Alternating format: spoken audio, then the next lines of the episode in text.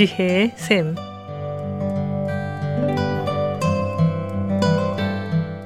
매주 월요일부터 금요일까지 각 분야의 전문가를 모시고 삶에 필요한 말씀을 듣는 지혜의 샘.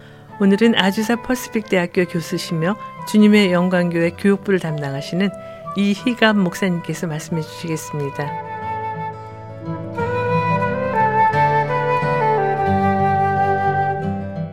안녕하십니까 이희감 목사입니다.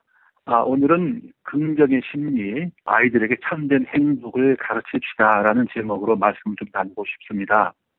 우리 가운데 자신이 지금 행복한 삶을 영위하고 있다고 느끼는 사람은 그렇게 많지 않은 것 같습니다. 우리 한국 사람들의 행복은 모두 건강에 대한 지나친 관심이라든가 저런 농약 등에 오염되지 않는 올게닉 식품이라는 관심 또는 몸을 노하지 않도록 하는 화장, 미용, 건강식품 또는 다른 것들을 더 많이 소유하고 싶은 그 욕망 아마 이런 것들이 우리 한국 사람에게 있어서 행복을 규정하고 있는 그런 것이 아닌가 생각합니다. 그런데 행복은 정작 그런 것이 아니라 심리적이고 긍정적인 정서와 마음가짐이 더 중요하다는 사실이 많은 연구 결과에 나타나 있습니다. 행복을 위한 마틴 셀리그만이 지은 Flourish, F-L-O-U-R-I-S-H 이런 책이 있는데요.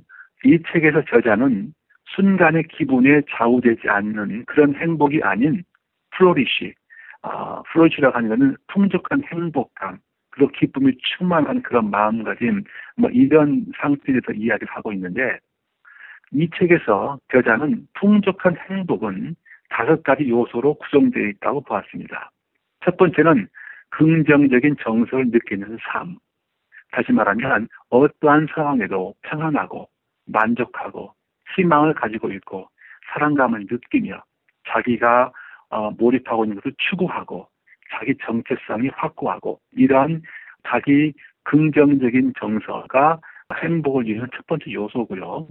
두 번째는 관여하는 삶. 다시 말하면 자신이 추구하고 있는 활동에 열정적으로 참여하고 몰입함으로 말미암아 자기 실현을 이루는 그런 것들. 그 다음에 세 번째는 의미 있는 삶. 다시 말하면 목표의식, 개인적인 삶의 의미를 추구하고 또는 그런 쪽으로 날 모든 활동을 몰아가는 것. 그런 것을 말하고요. 네 번째는 관계입니다. 다른 사람들과의 어울림. 내가 혼자 고립되어 있기보다는 함께 도움을 주고받는 그런 인생, 삶, 이런 것들이고, 마지막이 성취입니다.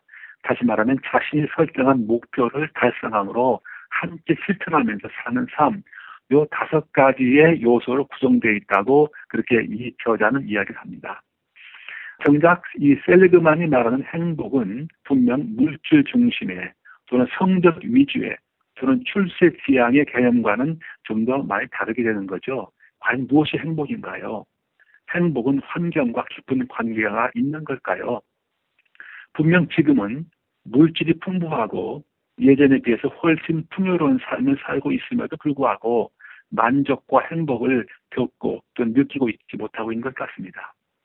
유엔이 지난 4월 말에 발표한 2015년 세계 행복 보고서에 의하면 전 세계 158개 국가를 상대로 국민 행복도를 조사했는데 한국은 10점 만점에 총 5.984점으로 47위를 기록했습니다. 지난해에는 41위였는데 6단계가 하락한 거죠.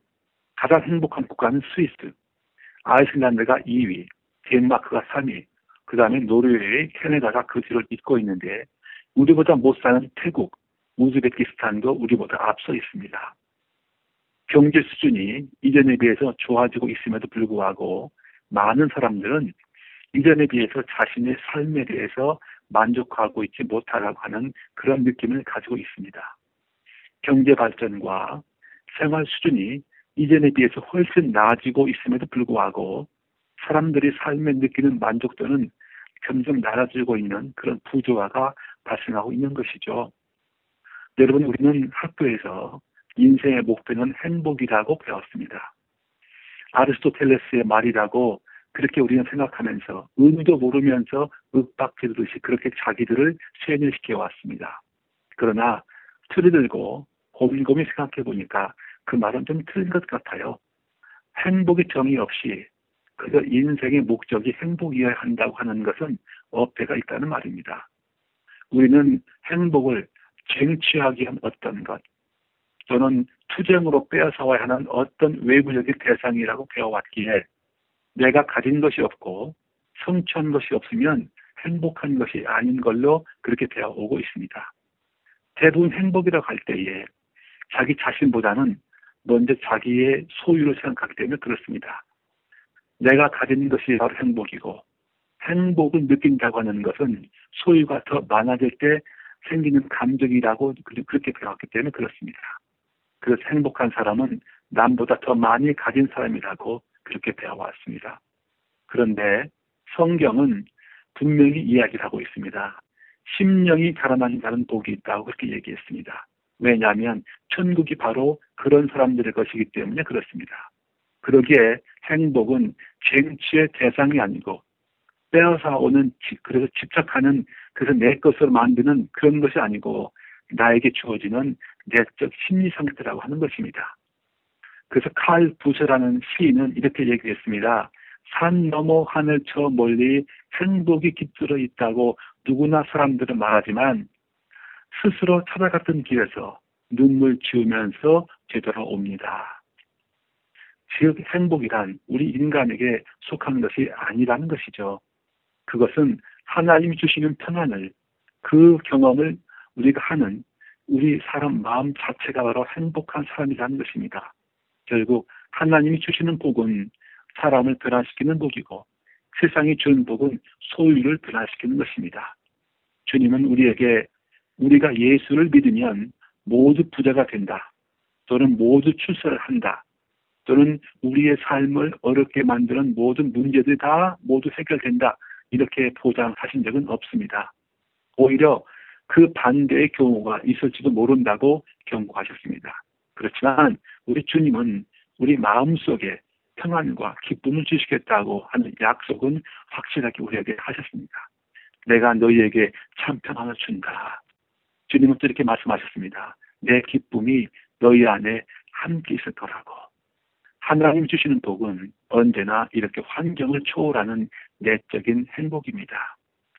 여러분, 우리 행복한 10대들은 불행한 10대들보다도 더 크게 자기 의미를 가지고 있고 관여를 가지고 있고 또 자기 통제를 가지고 있습니다.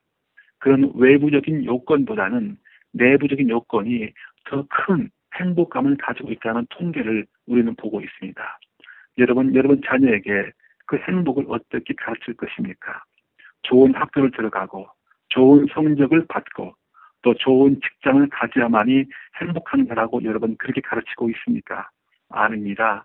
하나님 안에서 내가 가치 있는 삶을 가지고 있다는 것, 내 자신의 존재가 가장 아름다운 존재라고 하는 것, 그래서 내가 하나님 앞에서 언제든지 올바로 내가 다시 쓸 수 있다고 하는 것, 그것이 바로 이 우리 자녀에게 가르쳐야 할 행복의 조건이고 행복의 가장 큰 내용이라고 하는 것이죠. 오늘 하루도 그런 행복을 충만하게 우리 자녀들이 가르치는 그런 부모님 되시기를 주님의 이름으로 축원합니다. 감사합니다.